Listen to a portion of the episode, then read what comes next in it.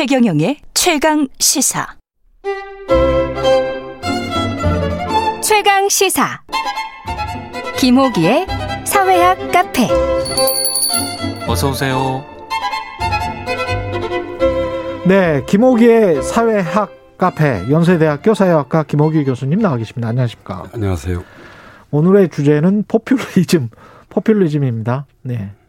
포퓰리즘 하면은 우리나라에서 뉘앙스가 좋은 적은 없었던 것 같습니다. 네, 좀 부정적이었습니다. 예. 네, 네, 예. 근데 정확히 이게 뭔지도 사람들은 잘 모르는 것 같기도 합니다. 그러니까 어떤 사람들은 이제 인기 영합주의라고 어, 예. 그 포퓰리즘을 부르는데요. 예. 어, 좀 비판적 의미를 많이 담고 있죠. 부정적 의미입니다. 그렇죠. 예. 네, 그러나 엄밀하게 보자면 포퓰리즘은 어, 피플에서 비롯된 말입니다. 그렇죠. 그러니까 이제 국민주의, 인민주의, 민중주의라고 옮겨질 수 있는데요. 그렇죠.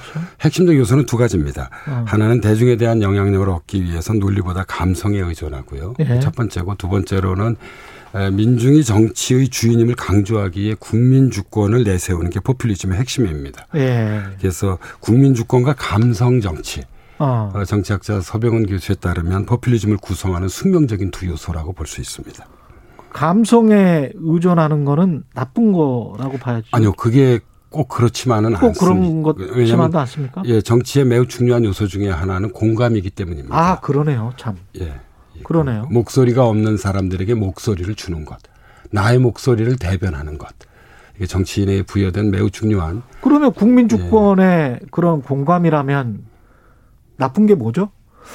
문제는 이제 이것이 어, 이뭐 나중에 말씀을 드리겠습니다만 예. 어, 이 포퓰리즘 정책을 추진하는데 이제 과도한 재정이 들어갈 수 있습니다. 아. 예. 그래서 이제 이런 재정 확장주의에 대한 아. 특히 이제 이 보수적인 이 이들이 좀 비판을 많이 하고 있는 셈입니다. 그 반대편에는 어떻게 보면 우리만 논리적이고 이성적이다는 엘리티즘이 있을 수도 있겠습니다. 그러니까 21세기 포퓰리즘의 가장 중요한 특징은 예. 그러니까 새로운 정치 균열을 만들어낸 것입니다. 아. 이제까지 우리가 그러니까 정치의 아주 중요한 몇 가지 요소들이 있었습니다. 예. 계급, 이념, 세대에 어. 따라 이제 정치들이 그 그렇죠, 흔히 그렇죠. 예, 또 양분화되었는데 예.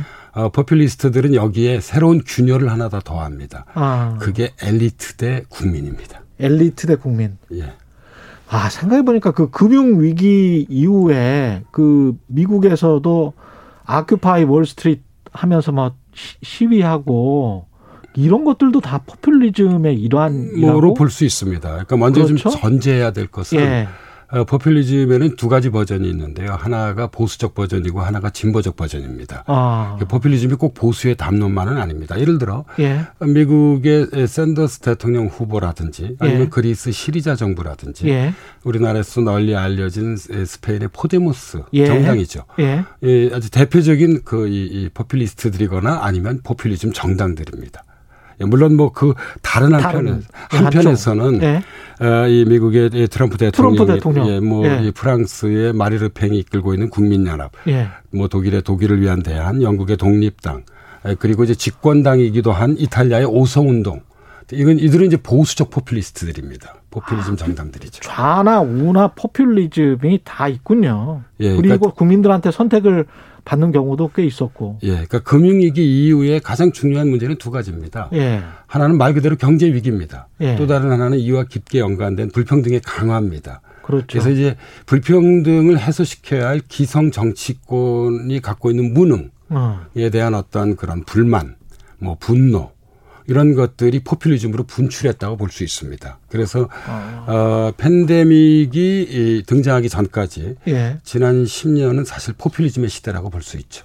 그 예. 트럼프는 어떤 포퓰리즘이었는지 좀 구체적으로 말씀을 해 주십시오. 어, 보수 보수적 포퓰리스트, 보수적 포퓰리즘으로 예, 예.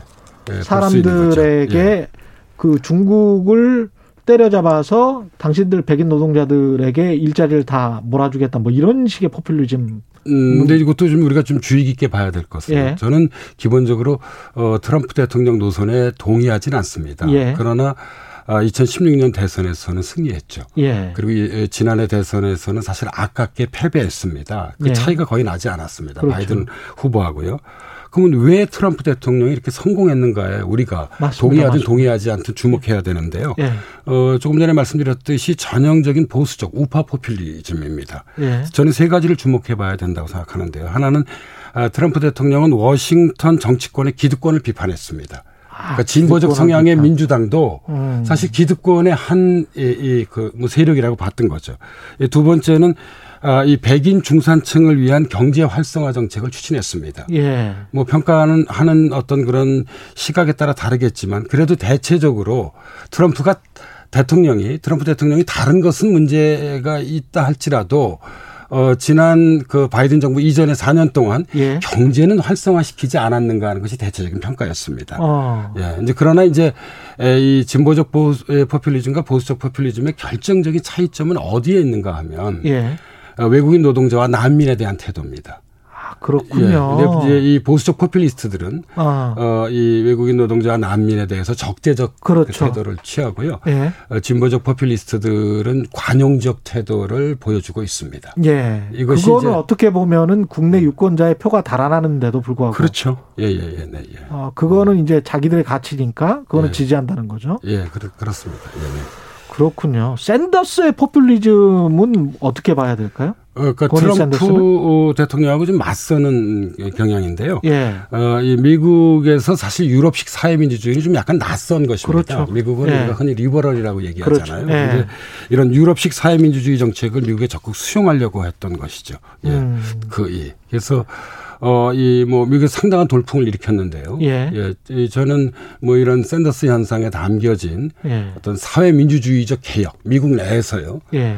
어, 이건 역시 가장 그 기본에 깔려 있는 것은 예. 어떤 그런 이 소수의 엘리트대, 예, 다수의 뭐 우리 시- 뭐 말로 표현하자면 서민입니다. 그렇죠. 예, 예. 예, 미국식 서민들. 예, 예. 이런 국민들의 이익을 대변하려고 했다고 볼 수 있을 것 같습니다. 이게 2008년 금융위기 이후에 미국이건 유럽이건 지금 계속 진행되고 있는 거죠. 이런 포퓰리즘적 경향이. 어, 정치에. 뭐 지금 각 나라에서 예. 포퓰리즘 정당들이 상당히 팬데믹 이전까지 약진에 저기 그 왔습니다. 예. 예, 그래서 제가 아까 말씀드렸듯이 아까 오성운동 경우에는. 예. 예, 뭐 집권까지 했는데요. 예. 현재 진행형이라고 저기 그볼수 있습니다. 예, 근데 우리나라 같은 경우는 어떻습니까? 어, 우리나라 경우에서 이, 그, 이 포퓰리즘이 활발하게 쓰이기 시작한 것은 2010년 무상급식 논쟁을 통해서였습니다. 아, 그렇죠. 그렇죠. 예, 당시 예. 보수 세력은 이제 보편복지로서의 무상급식에 대해 좌파 포퓰리즘, 사회주의라 복- 그랬죠. 예, 복- 복지 포퓰리즘이라고 비판을 예. 했는데요. 이 논쟁 이후 우리나라에선 에, 포퓰리즘이 정부 재정을 고려하지 않은 채 추진되는 복지 정책을 뜻하는 개념으로 자리를 그 잡았습니다. 그런데 아. 흥미로운 것은 예. 이런 한국식 포퓰리즘 개념이 제가 방금 전에 말씀드렸던 서구식 포퓰리즘 개념과는 적지 않은 차이를 보여 어, 준다는. 점입니다. 예. 서구에서 포퓰리즘은 사실 기성 기득권 정치를 대체하려는 일종의 정치 운동입니다. 음. 보수적 버전이든 진보적 버전이든요. 예. 그러나 우리나라에서 포퓰리즘은 진보 성향의 정부의 복지 정책을 비판하는 담론으로 주로 쓰여지게 됐습니다. 그래서 아, 좀 흥미로운 현상은요. 예. 어, 서구의 포퓰리즘에서 가장 큰 역할을 했던 이 세력은 음. 극우 내지는 우파 세력인데요. 예. 아, 예, 이 한국식 포퓰리즘을 주도적으로 비판 한 이들은 예. 어, 이 보수적 정치 세력이나 보수적 언론이라는 사실이라는 점입니다. 예. 이것도 좀 기준이 있었으면 좋겠는데 제가 이거는 모니터링을 쭉 해서 가령 박근혜 정부 때 추가 경정 예산안을 내면 보수 신문들이 이런 이야기를 했단 말이죠. 경제 활성화를 위한 마중물이다. 예. 마중물이다. 이거는 꼭 해야 된다. 예. 그런데 이제 문재인 정부 들어와서 추, 추가 경정 예산을 하면 이거는 세금 펑펑이다라고 하는 거거든요. 그 세금 펑펑은 포퓰리즘이라는 거잖아요. 그렇죠. 예. 그러니까 이제 바로 포퓰리즘이 발흥하게 된 중요한 배경 중에 하나가 바로 거기에 있습니다. 예. 예, 그러니까 이 정당이든 언론이든 어, 이 어떤 국민들의 시선에서는 어. 기득권 세력으로 그래서 보이는 것입니다. 그 종부세 사실은 완화해 주는 것도 그들에게는 세금 펑펑 아니에요?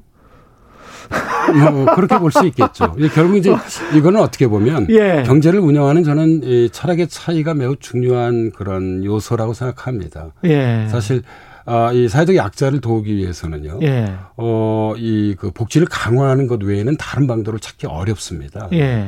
근데 이를 위해서는 사실상 재정을 확장할 수밖에 없는 것이죠. 예. 예. 그러나 이제 사회적 상층의 입장에서 보면 이런 재정 확장이 달갑지 않죠. 내가 예. 세금을 더 많이 내는데 결국 이것은 이제 증세로 귀결될 가능성이 있기 때문입니다. 속으로는 딱그 생각이잖아요. 사실은 내가 세금을 더 많이 내는데. 예. 그래서 뭐 이것은 뭐 아주 전통적으로 예. 우리가 얘기하는 이제 시장 자유주의 대 예. 어떤 케인즈주의적 예. 경제 정책의 차이이기도 합니다. 예. 지금 이재명 후보 같은 경우에 이 기본소득이랄지 기본주택 관련해서 포퓰리즘이다라고 굉장히 공격을 많이 받 고 있지 않습니까? 예. 일단 그 정책들부터 설명을 해 주시오. 이게 포퓰리즘이 맞는지.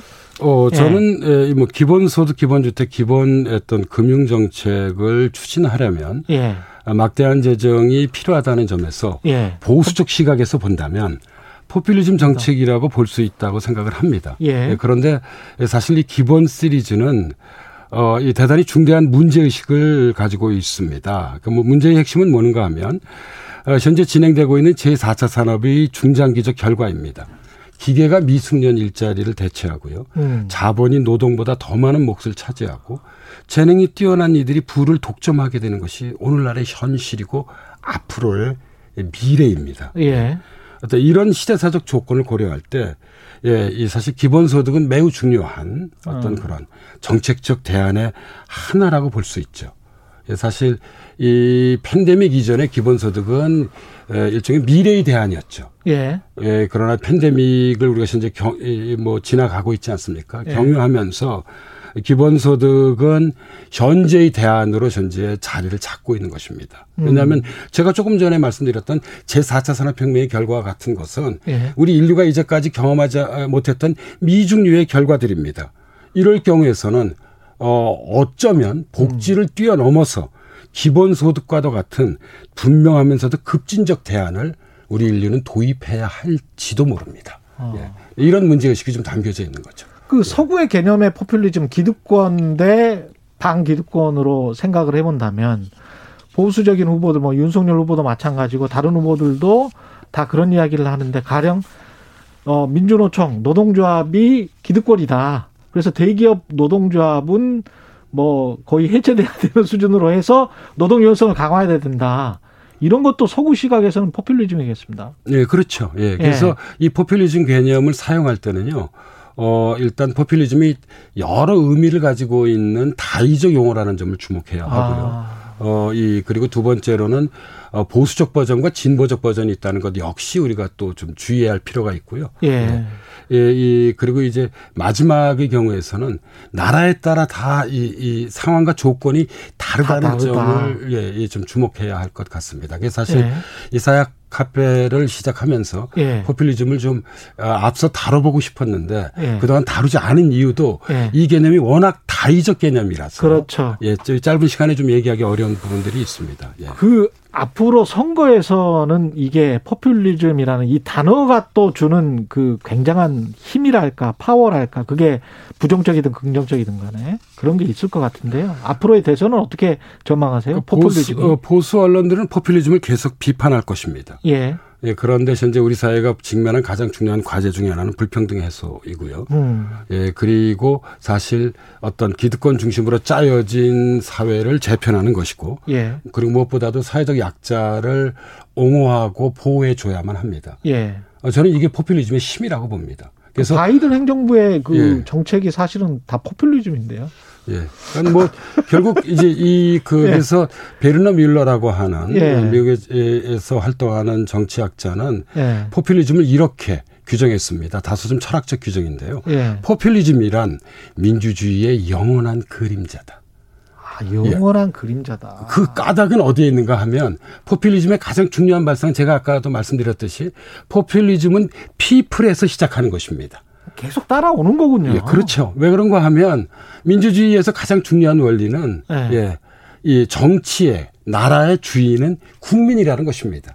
포퓰리즘은 그렇죠. 바로 이러한 국민 주권, 인민 주권을 가장 중시하는 어떤 정치이자 어, 철학이라고 볼 수 있기 때문입니다. 국민의 예. 국민에 의한 국민을 위한 정치 그거 할 때 결국은 그게 포퓰리즘이네 생각해 보니까. 예. 그래서 예. 저는 포퓰리즘의 미래를 우리가 좀 예. 이렇게 생각해 볼 때는요. 예. 예, 결국 기성 정치권이 어떻게 하느냐에 따라 달려 있다고 생각합니다. 음. 그러니까 지난 2년 동안 팬데믹 상황 하에선 기성 정치권이 주는 어떤 안정성, 안정감 때문에 예. 지구적으로 포퓰리즘이 다소 수그러진 상황입니다. 미국의 경우에서도 이제 바이든 후보가 승리한 것이죠. 예. 어, 그러나 팬데믹이 극복됐는데도 예. 불평등이 계속 강화되고 빈부격차가 더 벌어지고 예. 어떤 기득권과 국민들의 거리가 갈수록 멀어지게 된다면 언제든지 포퓰리즘은 다시 소환될 수 있습니다. 아. 예, 그래서 당분간은 저는 좀 중장기적으로는 기성정치 대 포퓰리즘의 대결 구도가 예, 어떤 지구적 차원은 물론 어, 우리 한국적 차원에서도 어, 이, 그, 이, 매우 중요한 어떤 그런 정치 이 지형이 될 거라고 생각하고 있습니다. 그래서 빈부 격차가 계속될수록 포퓰리즘이 계속 나올 수밖에 없다. 그렇죠. 예, 알겠습니다. 예, 말씀 감사하고요. 지금까지 연세대학교 사회학과 김호기 교수였습니다. 고맙습니다. 네, 감사합니다. KBS 라디오 최근의 최강 시사 듣고 계신 지금 시간이 8시 46분입니다.